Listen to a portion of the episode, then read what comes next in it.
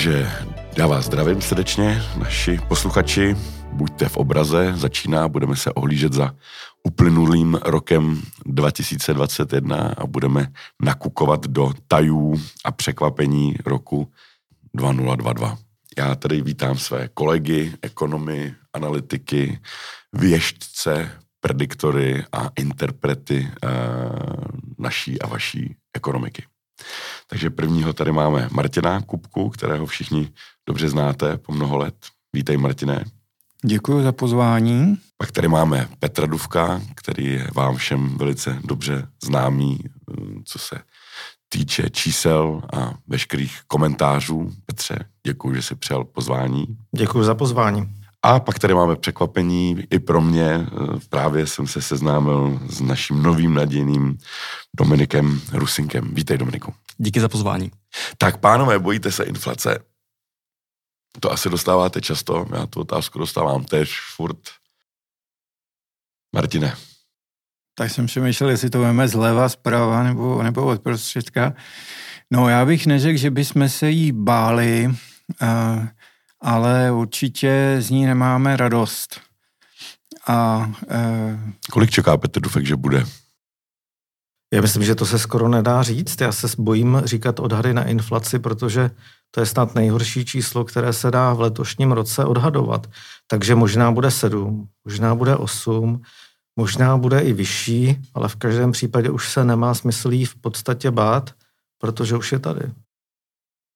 Martine, Kolik bude inflace, se ptáš. Jestli, Otázka takhle, platí. jestli takhle souhlasíš a jestli teda 7-8% to už přece jenom trošičku strašidelně tak je to strašidelné, ale sešlo se nám několik nepříjemných věcí současně a působí ve stejné době. Ať už jsou to vysoké ceny pohoných hmot v důsledku cen ropy, na co je expert tady Dominik, jsou to vysoké ceny elektrické energie, vysoké ceny plynu, do toho se nám přidává vlastně zdražování potravin, mimo jiné díky dražším elektri- elektrické energii, dražšímu plynu. Takže je to jedno s druhým. Otevřené restaurace, které chtějí dohnat část toho skluzu, který zažili v rámci těch několika lockdownů, které prožili, čili v podstatě nám zdražuje téměř všechno a stále ovšem platí, že většina české inflace je dovezená. Takže reagujeme na něco, co přichází ze zahraničí, na něco, s čím v podstatě nemůžeme moc příliš dělat. Proto říkám, že nemá smysl se jí bát. Jo. Já bych tomu teda ještě něco připodotkl, když si mě před chvílí vyvolal, já, já jsem byl takový hodně stručný. E, já si myslím, že e, je pravda, že cenový index ukazuje inflaci, na kterou jsme dlouho nebyli zvyklí, nebo které jsme odvykli a e, už slyším i hlasy, že by inflace mohla být dvouciferná, ale e, nechci relativizovat to, že jako z makroekonomického pohledu v tuto chvíli není důvod k panice. Na druhou stranu určitě jsou skupiny obyvatel a pravděpodobně jsou i některé segmenty mezi podnikateli, kde eh, ta inflace hrozí způsobit eh, větší problémy, než jsou ty průměrné, nebo než si ti z nás, když se to netýká takovou měrou, jako té podskupiny, ať už eh, domácností nebo podnikatelů, si nedokážou dost dobře představit. A tam si myslím, že je na státu, aby eh, tu situaci pečlivě sledoval, vyhodnocoval a v rámci možností se pokusil uh, situaci učin, vlivem inflace velmi zkomplikovanou uh, nějakým způsobem ulehčit. Mm-hmm. Tak Dominiku, co váš čerstvý názor, nebo teda názor ne, ale váš čerstvý hlas, aspoň pro mé uši? Uh, já bych tady asi souhlasil s kolegy a možná bych trošku tu otázku přeformuloval. Není to, jestli se báte inflace, ale možná, jestli se bát dlouhodobě vysoké inflace. To se přesně zeptat. To znamená, jestli se nám tady zahnízdí inflace okolo 5, možná 7% dlouhodobě, a tady si myslím, že my jako analytici v rámci tady ČSOB KBC jsme byli na té straně toho tým transitory, abych tak řekl. To znamená, že ta inflace je dočasná z, poha- z povahy věci Eh, díky tomu, jakými uh, drivery je teď poháněna a tam, jak už Petr správně řekl, tak uh, Jsou to zejména ceny komodit, které vystřelily pravdu na několika letá maxima. Jsou to pak ty rozpadlé dodavatelské řetězce, které také zvyšují ceny vstupů. A je to pak nějaký ten efekt toho otevření ekonomik, ať už tedy v Česku, v Evropě, ve Spojených státech. A to si myslím, že jsou v zásadě dočasné faktory, které by snad tedy v průběhu příštího roku eh, spíše v té druhé části asi měly postupně se snižovat jejich relevance. Takže první půl rok čekáte ve vysokých tedy eh, jednocifrných číslech. To už trošku hrozí zlozvykem, nebo? Je pravda, sebekriticky asi musím říct, že my jsme neustále posouvali ten termín, kdy jsme čekali nějakou jako dezinflační trajektorii. Nicméně opravdu, když se podíváte na, na ten vývoj cen energií, tak tam je otázka, eh, jak vysoké ještě mohou být ceny plynu, abychom se dostali do efektu, kdy to destruuje tu poptávku, to znamená, kdy opravdu je výrazný tlak na, na spotřebitele, výrazný tlak na, na firmy, kde pak už by hrozilo to, že ta ekonomika poměrně výrazně zpomalí, což by mělo do nějaké ekonomické teorie přinést nějaké disinflační faktory, ale my stále asi věříme, že tento efekt eh, eh, přijde, doufáme, v té druhé části toho roku, byť ta nejistota je, je obří. My jsme dělali outlook, uh, výhled pardon, na, ten, na ten příští rok, tak myslím, že ta nejistota byla vysoká už minulý rok a tento rok výhled na ten příští rok vlastně to není úplně jinak. Že ta rizika nejistoty jsou opravdu extrémní. Ono je to totiž o tom, jestli bude stát elektřina 180 euro, 190 euro nebo víc než 200 euro, stejně tak je to s tím plynem. A navíc u nás je ještě jedna věc, kterou jsem vůbec nezmínil, těžko uchopitelná, v podstatě nepredikovatelná, a to je trh s nemovitostmi. Protože to je jeden z faktorů, který nám tu inflaci přiživuje dlouhodobě. A jak vidíme teď, tak je to minimálně jeden procentní bod. Budeme se blížit k dvěma procentním bodům jenom kvůli vysokým cenám nemovitostí, díky tomu, že nám rostou dvouciferným tempem, Díky tomu, že nestavíme mimochodem v takové míře, jako bychom potřebovali, a v důsledku faktu, že nám neuvěřitelně zdražují třeba stavební materiály, které nám na rozdíl třeba od západní Evropy vstupují do inflace. Čili naše inflace je, řekl bych, taková pravdivější ve srovnání třeba s eurozónou a v důsledku toho je i vyšší. V eurozóně žádný bytí na inflační poplach se zatím nekoná. Myslím, že se nekoná a možná jeden ten pro nás asi stěžení argument, proč třeba nečekáme, že by tady měla vysoká inflace za bydlet, je pohled na, na inflační očekávání a zvlášť třeba v eurozóně, kde ani trhy nečekají, že by tady měla být dlouhodobě vysoká inflace. To znamená, to riziko tady sice stále je, ale zatím se zdá, že i trhy důvěřují Fedu, zejména ale také ECB, že by tu inflaci nakonec skrotit měla a že to v zásadě je eh, přechodný fenomén. Jenom Martine. když jsem hovořil o tom, že ty dopady na různé eh, skupiny ve společnosti, ať už spotřebitelské nebo podnikatelské, eh, nejsou stejné rychlého nárůstu cen. A ten nárůst cen, jak říkal Petr před chvilkou, není ve všech um, skupinách zboží a služeb stejně rychlý. Někde je rychlejší, někde je pomalejší. Takže v určitých případech může ty příliš tvrdé dopady pomoci zmírnit stát, tak bych ještě dodal, že na tom, jak tvrdé ty dopady budou, vedle státních zásahů, které nejsou asi obecně tím, o co bychom se měli eh, zvlášť snažit a eh, tu úlohu státu v ekonomice a v společnosti akcentovat, ale ty dopady budou v konkrétních případech záviset i na tom, do jaké míry se těm, kdo jsou postiženi, eh, podaří je neutralizovat, ať už tím, že vysoké ceny, které musí platit za vstupy nebo za to, co spotřebovávají v případě firem, dokáží přenést na své klienty Eventuálně, pokud se týká zaměstnanců například, tak to jaké míry dokážou tu vyšší inflaci a ty vyšší ceny, které musí platit v domácnostech za služby, za potraviny, za bydlení, dokáží vykompenzovat tím, že si u svých zaměstnavatelů vybojují vyšší, vyšší mzdy. Jo? Takže tam potom se hrají takové celospolečenské hry, komu zůstane ten černý Petr v ruce a může dojít k tomu, a to je něco, čeho se určitě centrální bankéři bojí všude na světě, že se začne roztáčet ta inflační spirála, ať už mzdově inflační nebo nákladově inflační spirála. Eh, takže uvidíme, do jaké míry, jak úspěšně se u nás eh, těm institucím odpovědným za hospodářskou politiku podaří tu inflační spirálu eh, zpomalit nebo zastavit. Padlo slovo inflační spirála, to už, to už asi strašidelní je. Bojíte se též, pánové, že existuje riziko jejího roztočení? To znamená dlouhodobě inflace, řekněme, která by přerostla tu desítku do dvojcifer. Já si ji teda rozhodně nebojím, protože pokud si dobře pamatuju ještě ze svých studentských let, tak se většinou mluvilo o dvou spirálách a to byla mzdově inflační spirála a pak kurzově inflační spirála.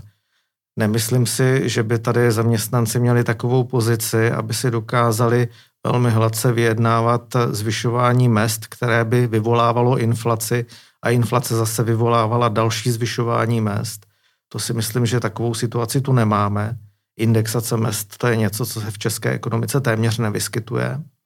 No a pokud jde o kurzovou inflační spirálu, tady si myslím, že vzhledem k tomu, že jsme tak malá otevřená ekonomika, závislá vyloženě na exportu, je to něco, co si v podstatě ani nedokážu představit. Takže my jsme nikdy nebojovali za naši konkurenceschopnost devalvací, s výjimkou tedy roku 1990, takže něco takového si myslím, že nemáme ani ve zvyku, nemáme to ani v genech historicky, takže bych se toho také nebal. No tak pojďme k že byste chtěl Dominiku ještě něco dodat. No, já bych taky řekl, že se to asi neobávám úplně um, inflace, která by měla být jako dvouciferná. E, nakonec nejsme v Turecku, kde, jak Petr zmínil, ten e, kanál kurzový tak to je ten hlavní faktor, který tam teď bude přispívat k tomu, že inflace se dostane někde na 30% eh, a to už je opravdový problém, ale možná ten jeden jako zásadní rozdíl je, co dělá Česká národní banka, jak je nezávislá a to je pro mě jako jistá garance toho, že inflace by se neměla utrhnout v těch, v těch nejbližších kvartálech, letech a, a opravdu věřím tomu, že se dostaneme zpátky nějakému normálu, byť to možná bude nějakou dobu trvat. Tak pojďme k veselějšímu číslu. Navrhuji buď nezaměstnanost nebo HDP. Co, co, co ve vás vyvolává větší radost? To musím, musím říct, že když řekneš, co ve mně vyvolává větší radost, jestli nezaměstnanost nebo HDP, tak nevím, nezaměstnaný jsem ještě nebyl, takže nevím, jestli to je radostná zpráva nebo nikoliv, ale v každém případě já to je troši... těžké být nezaměstnaný v České republice. Určitě jak kde. Bude to i příští rok?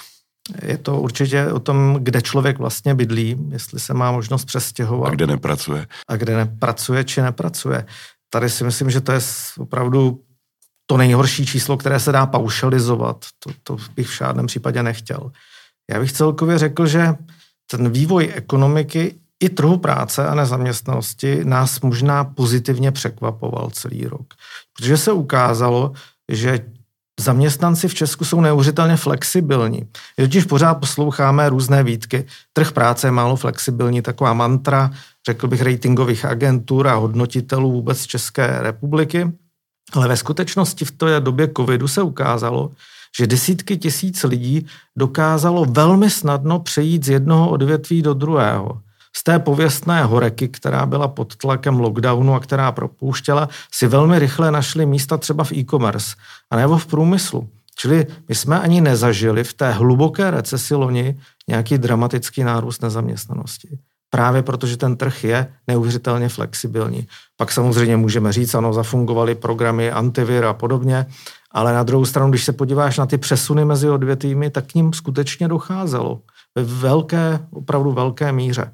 Čili já se nezaměstnanosti v České republice nebojím ani příští rok, spíš naopak firmy budou pod tlakem. Není, nebude moc nízká. Bude nízká, nechci říct moc, ale bude určitě nižší, než je v současné době. S velkou pravděpodobností se dostaneme pod 3%, to znamená v tom evropském srovnání pořád budeme zemí s nejnižší mírou nezaměstnanosti a zároveň s největší nabídkou volných pracovních míst. To, to si myslím, že je nám souzeno. Jsme měli vždycky nízkou nezaměstnanost. Už od 90. let pamatuju, jak jsme se ještě jako studenti drbali na hlavě, jak je možné, že uprostřed tranzice celé ekonomiky jsme tady měli takto nízkou nezaměstnanost v Praze téměř nulovou. Ale to byla specifická doba 90. let a takzvaného bankovního socialismu, čili to bych vůbec sem nemíchal. My jsme výjimeční, bych řekl, po tom roce 2000 hlavně, kdy ta ekonomika nastartovala, zvolila si průmyslový osud, řekl bych.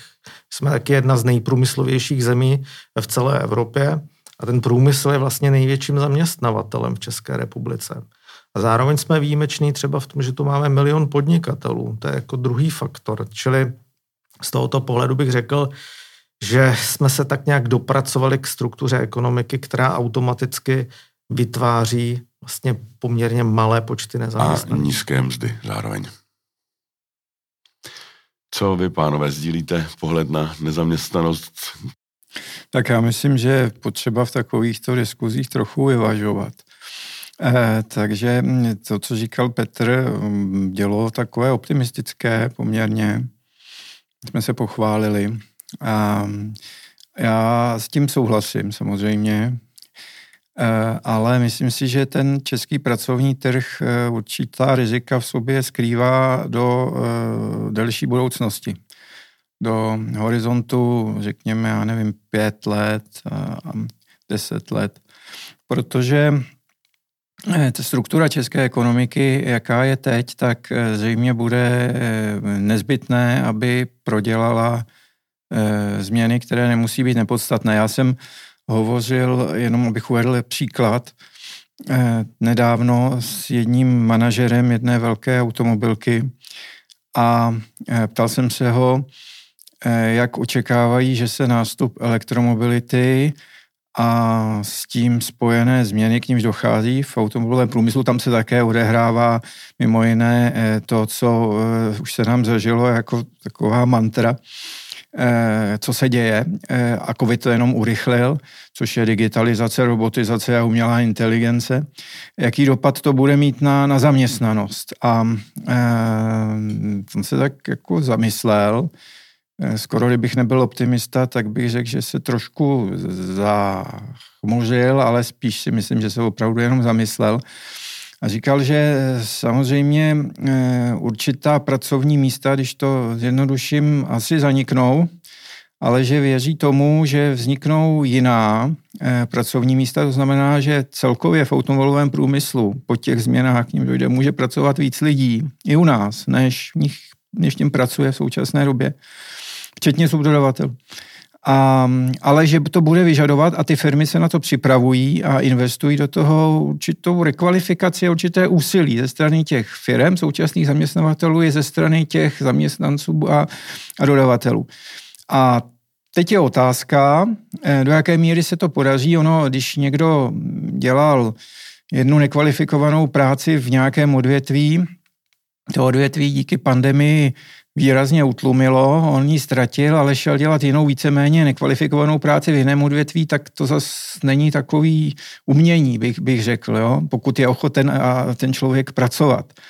E, ale kdybych to řekl na druhou stranu, a teď jenom čistě jako, jako příklad, nechci tady vůbec o konkrétních odvětvích mluvit, ale pokud někdo dělal třeba celý život horníka, tak ho těžko před, před, před, přecvičím během nějaké krátké eh, doby na, na pilota nebo, nebo něco takového. Takže jsou tam určité limity z hlediska těch, těch pracovních sil, jak dokáží změnit svoji kvalifikaci a najít to místo v té rychle se měnící, rychle se měnící ekonomice.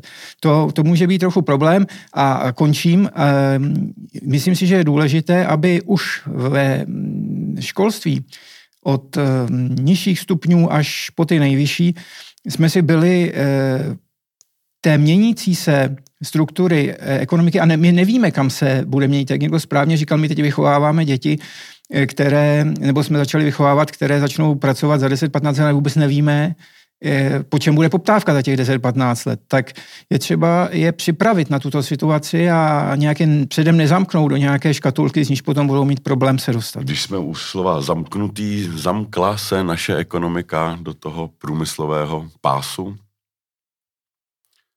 Byť se sám o sobě mění, je to, je to žádoucí, abychom se specializovali na tento obor, který, řekněme, je trošku nízko v tom potravinovém řetězci, protože čím blíž psychologii a takovým těm měkkým dovednostem, čím blíž zákazníkovi, tak tím jsou vyšší marže. My jsme tady My jsme spíš u té hmoty, no.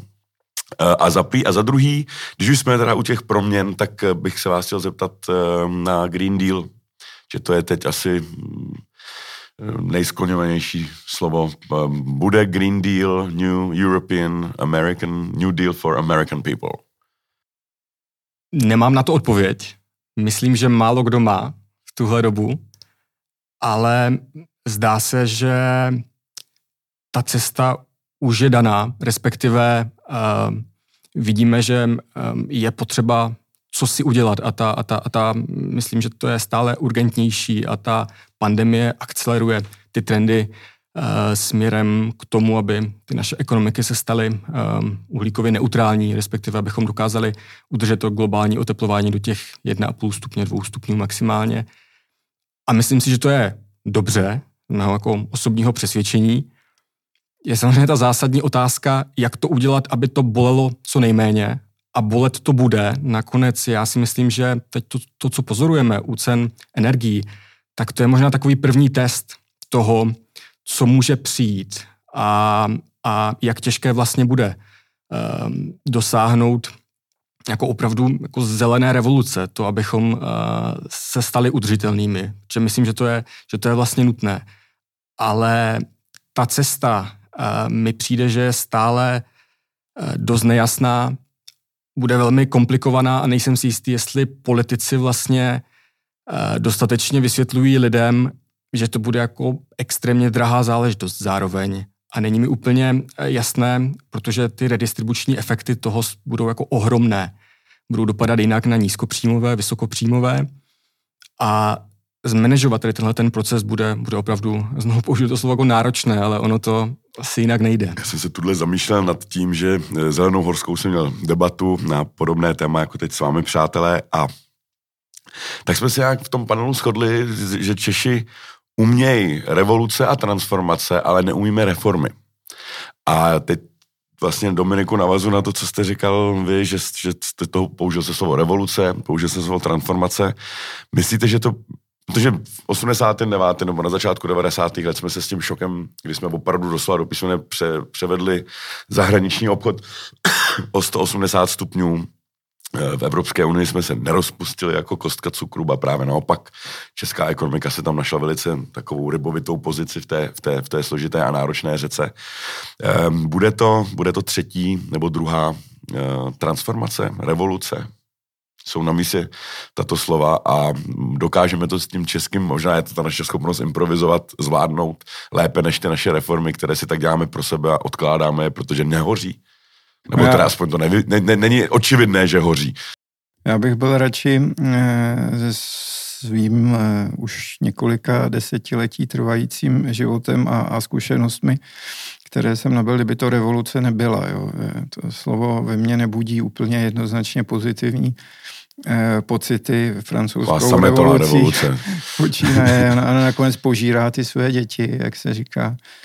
Eh, což neznamená, že ty ideje, které stály na začátku, eh, nebyly eh, správné v řadě případů, ale prostě ta, ta revoluce má takovou svoji vlastní dynamiku a rozpoutají se kolikrát běsy, které, nebo kteří způsobí, způsobí spousty škod a když už teda o tom mluvíme, tak um, mám trošku obavy, aby uh, v dobrém úmyslu Eh, někteří ti běsy nezasáhli i, i nás během té, během té transformace. Eh, ještě když říkal Dominik, že ta pandemie Green Deal svým způsobem urychlila, jestli jsem správně porozuměl, tak já bych řekl, že, že ho trochu zkomplikovala.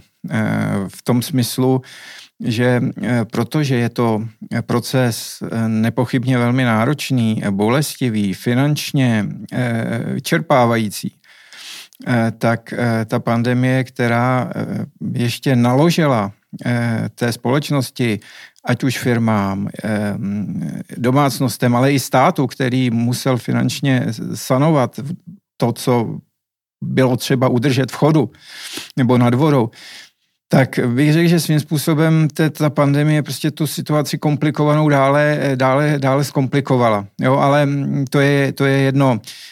Ale dala nám takovou ochutnávku budoucnosti možná, ne? Sterilní společnost, která dokáže fungovat ve vzdušných zámcích doslova, nebo doslova, doslova vzdušných zámcích. No já jsem to možná myslel, Martine, tak, že ta pandemie přinesla to, trošku změnu um, pohledu na, na to, jak výrazně by měl stát intervenovat do ekonomiky, jak jsme řešili eurokrizi, že jo, skrze jako austerity, velmi tvrdá jako opatření, osekávání ano. výdajů a ta reakce na pandemii byla jako zcela odlišná. To znamená, tady se vytvořilo a ve Spojených státech možná to je vidět ještě lépe než eh, v Evropské unii. Eh, vytvořily se jako spoustu fiskálních iniciativ, kde eh, do té ekonomiky poteče jako spousta peněz, které by podle mě, kdyby nepřišla pandemie, byly těžko představitelné tak rychle v takovém objemu. Takže z toho pohledu mi přijde, že možná ten opravdu jako změna toho narrativu, změna pohledu na to, jakási možná až fiskální dominance občas, takže to může přispět k tomu, že opravdu ten trend jako akceleruje skrze eh, vyšší veřejné investice a pobídky. A skrze vyšší veřejný dluh samozřejmě. To bylo, to bylo další téma, ke kterému, jsem se, ke kterému se brzy dostaneme, protože to bylo jedno z krásných čísel až do nedávna. Musím říct, že když mi bylo smutno, tak jsem se podíval na výši zadlužení Česk, České republiky vůči, vůči HDP a vždycky mě to trošku, trošku potěšilo, kromě té nezaměstnanosti. Ale ještě bych teda chvíli chvíli zůstal uh, u tady toho, teda teď, když tady vás mám všechny pohromadě, um, je to taková inteligentnější hladová zeď? Green Deal? Green Deal. To je těžko říct, bych v tuhle chvíli řekl.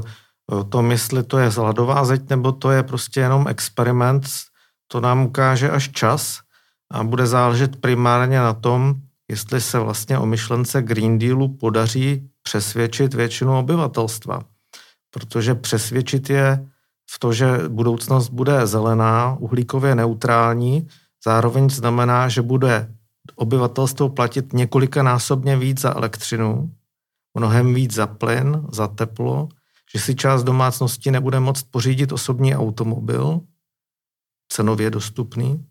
Takže je to o tom, jestli vlastně politici ten Green Deal skutečně dokážou svým voličům prodat – protože zatím, bych řekl, se prodávají jenom ideje a dotace do, do veřejnosti. Dotace, které jsou samozřejmě na dluh. Takže jde o to, ty to srovnáváš pořád s tou minulostí, s ekonomickou transformací nebo se sametovou revolucí. Tehdy to přesvědčení bylo celoplošné. Teď bych řekl, že přesvědčení víceméně není žádné, že je prostě jenom vágní myšlenka, je potřeba něco dělat – a narysovala se jakási taká cesta, která se zaplatí nějakýma dotacema, údajně. Ale kdo by to před pěti lety uh, vůbec byl řekl, že se svět poprvé, tato naše planeta, dohodne se všemi, včetně Ruská Číny, nebudeme teď rozebírat ty jejich závazky, ale jakási vůle, aspoň duch tam je, tělo je zřejmě ještě stále slabé.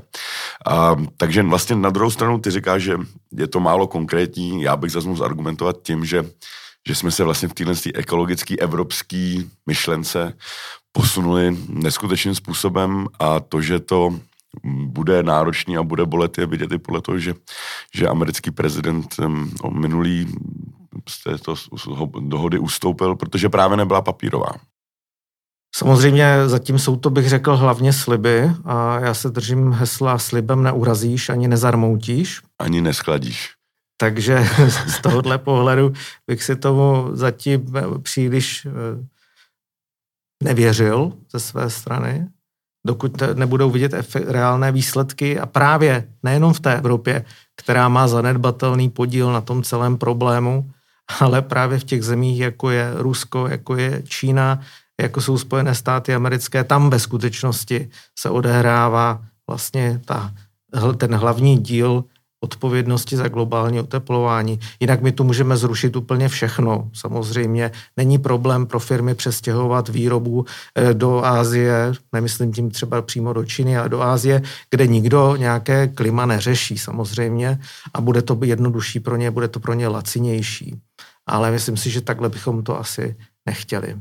Tak ještě teda poslední, Dominiku. Já jenom možná ten argument eh, těch rozvíjících se ekonomik bude ten, že eh, vy na západě jste vyrostli na masivním využívání fosilních paliv a znečistili, znečistili jste to životní no. prostředí tak jako vlastně uh, žádná jiná entita a teď, a když my chceme, ostatní. a teď, když my chceme růst a mít vaši životní úroveň, tak eh, vy nám říkáte, ne, ne, ne, je potřeba se omezit, protože planeta to nezvládne.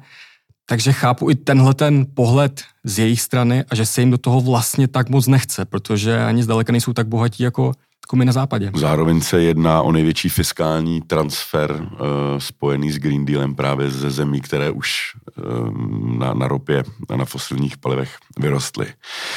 Uh, můžu ještě poslední dvě témata, nebo Martin, nechceš říct něco o zelené budoucnosti? No já pořád o tom Green Dealu přemýšlím a uh, ne teda, že bych nedělal nic jiného a nepřemýšlel nad ničím jiným, ale teď, jak tady sedíme těch posledních pár minut, a mně vždycky přišlo, že ty názory na to jsou eh, aspoň v některých případech eh, hodně polarizované. Někdo říká, to je prostě něco, co musíme udělat a, a někdo říká, že to je úplná blbost a, a je to nerealizovatelné. A, ale mnohem méně slyším, co by teda ti politici, kteří mají zodpovědnost, eh, když to řeknu trošku na, na bubřele, za, ten, za, za, za tu orientaci nebo nastavení toho, co se bude dít v dalších letech, co by teda měli dělat, nebo jak by to měli dělat lépe, co se dá dělat lépe. Jo. A, a myslím, že se to odvíjí celé od toho, jestli věříme nebo nevěříme tomu, že eh, ten svět, tak jak ho známe, příroda, životní prostředí, Eh, jestli eh, během relativně krátké doby, už během několika desítek let, eh, se do té míry zhorší, že se může stát nezanedbatelný kus naší planety neobyvatelným, nebo i ty části, které byly příjemné pro život, tak se stanou méně, méně příjemnými. Já teď ty projekce nebudu, nebudu opakovat. Buď tomu prostě věříme, nebo tomu nevěříme. Pokud tomu věříme, tak by se jsme s tím asi měli něco se snažit, snažit dělat.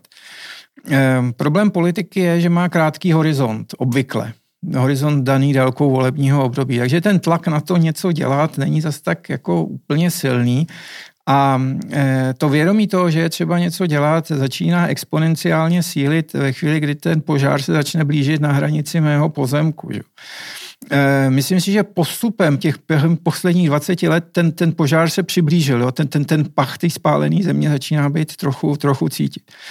No a teď eh, ale máme, jak říkal správně Dominik, máme tady nějaké rozvíjející se ekonomiky a, rozvinuté ekonomiky a ty rozvíjející cítí, že e, si neužili tolik jako, jako ty rozvinuté a že ty rozvinuté v minulosti tu zemi těžili nebo plundrovali, jaké chcete použít sloveso, více než oni, že by také chtěli na té party se, se najíst. Jo.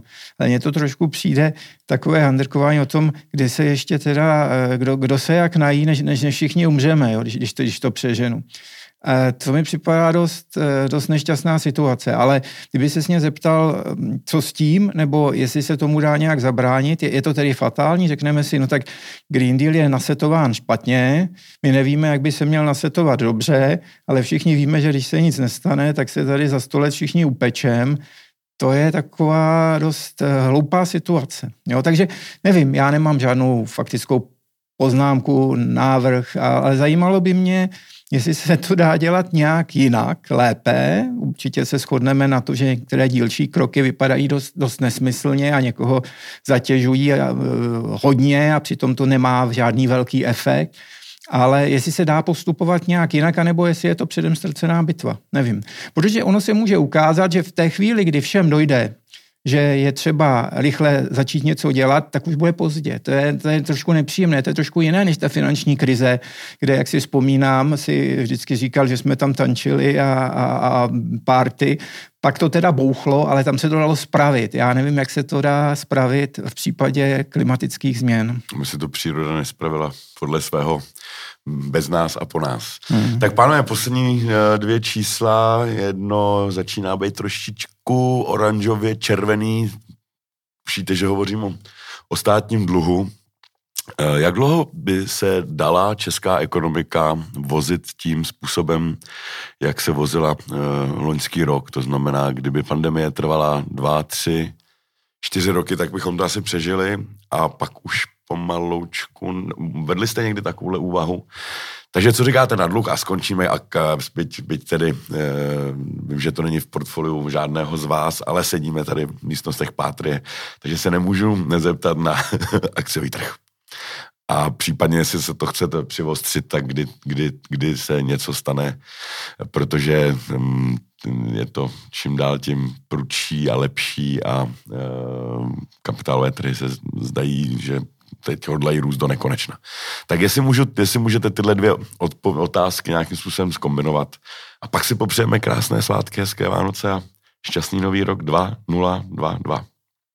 Tak já jsem mluvil dost dlouho, takže já bych si teď dovolil předat slovo o, o Petrovi ohledně toho, toho schodku a, a dluhu a možná, že Dominik by se mohl ujmout té poslední jo, otázky, výborně. protože on je mladá generace, pro kterou má největší smysl, jak jsem se naučil v těch učebnicích, investovat akciově, to znamená dlouhodobě protože dokáže strávit a přežít tu, tu volatilitu. I teď je vhodná doba na investice do akciového trhu. Uvidíme, ale Dobře, necháme se překvapit. Jednoznačně, stále značně.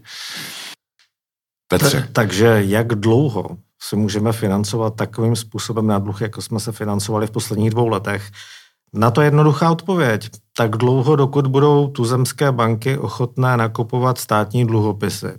Takže... Takže... Tři roky? Takže si myslím, že klidně tři, pět let ale samozřejmě, že ty dluhopisy budou za stále nižší cenu, to znamená se stále větším výnosem a stále větším rizikem. A mo- mohl by si tohle dovolit třeba Spojené státy americké?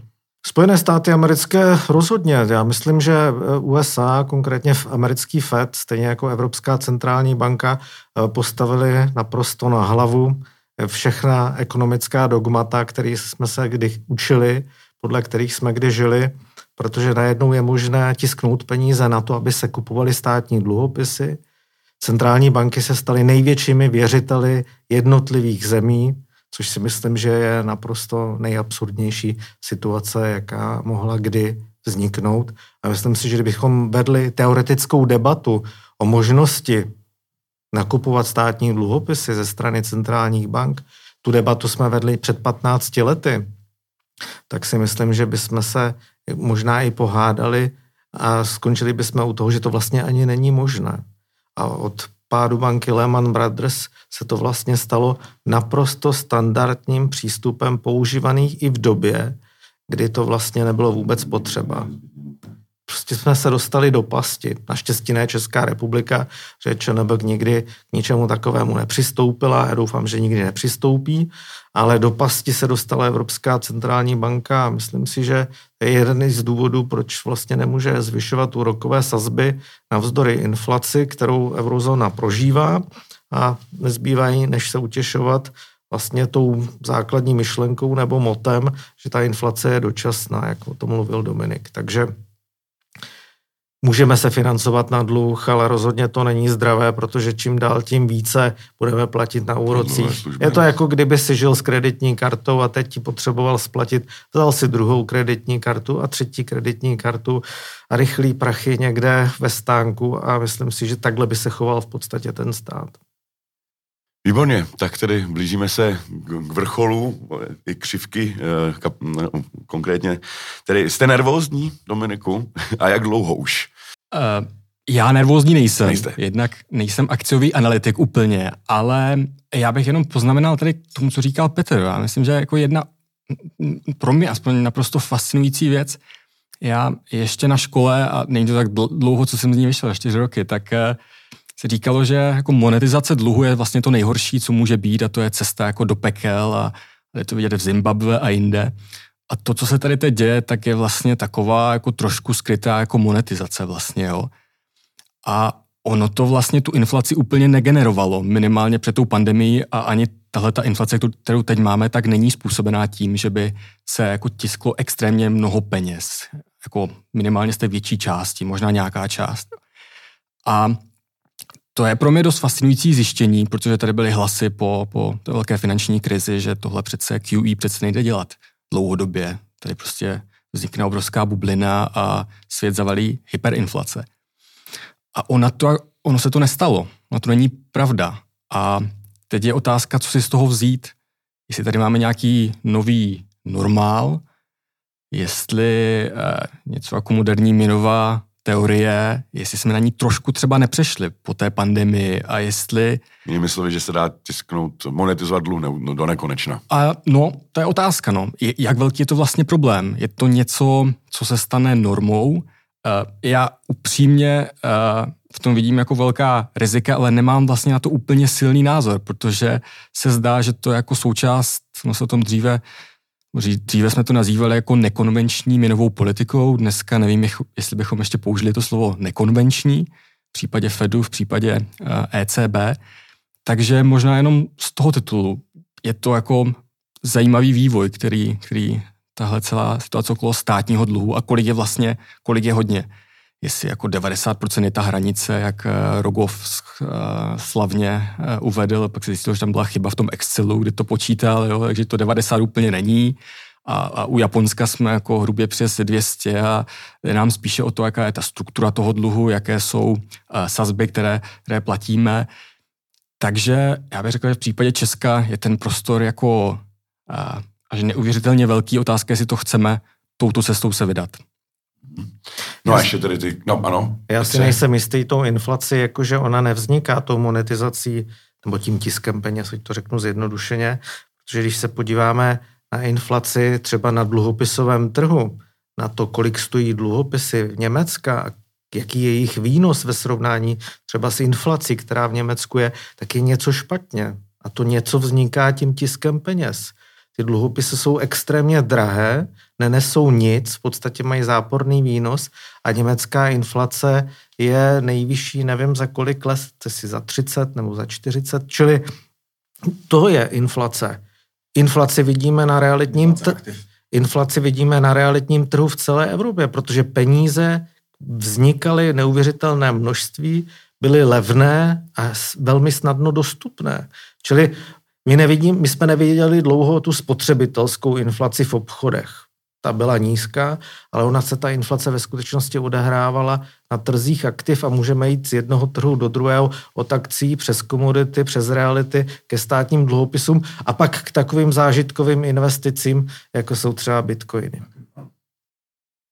To je pravda, že ta, ta inflace aktiv opravdu a možná to je dobře vidět ve Spojených státech, kdy to je vlastně dost velký problém pro moji generaci. Otázka, do jaké míry to bude problém v Česku, kde, jak Petr řekl, raketově rostou ceny nemovitostí a, a to je možná ta inflace aktiv nebo jako s velkou, s velkou pravděpodobností, která vznikla jako vedlejší efekt těch nekonvenčních uh, politik měnových a to je určitě něco, co asi není dlouhodobě udržitelné. Takže touto cestou chtěl jenom tady ujistit Petra, to není něco, co bych jako navrhoval, ale možná je, je pro nás určitě eh, téma, které, které je jako minimálně z toho teoretického pohledu jako zajímavé. Tak pánové, zapomněl se na nějaké číslo, které máte uh, rádi, které, které vám dělá radost nebo obavy a poprosím vás o přání pro posluchače do roku 2022.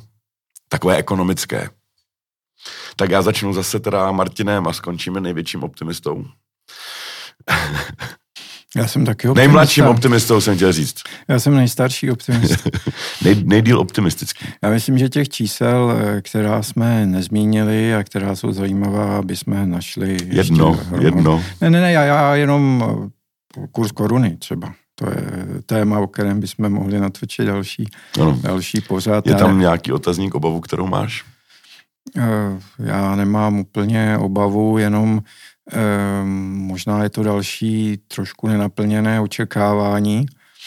eh, nejenom nás analytiků, ale zřejmě i našich centrálních bankéřů, protože jsme čekali, že česká koruna, aspoň někteří, abych tady nemluvil za všechny, že bude posilovat trošku rychleji při tom rychle se rozevírajícím úrokovém diferenciálu mezi korunou a eurem. K tomu zatím nedochází a Eh, ta diskuze by mohla být právě třeba o tom, proč to tak je, nebo, eh, nebo kdy se to změní. Takže to je třeba číslo, které jsme nediskutovali jenom. A teď bych teda přešel k tomu přání. Ano.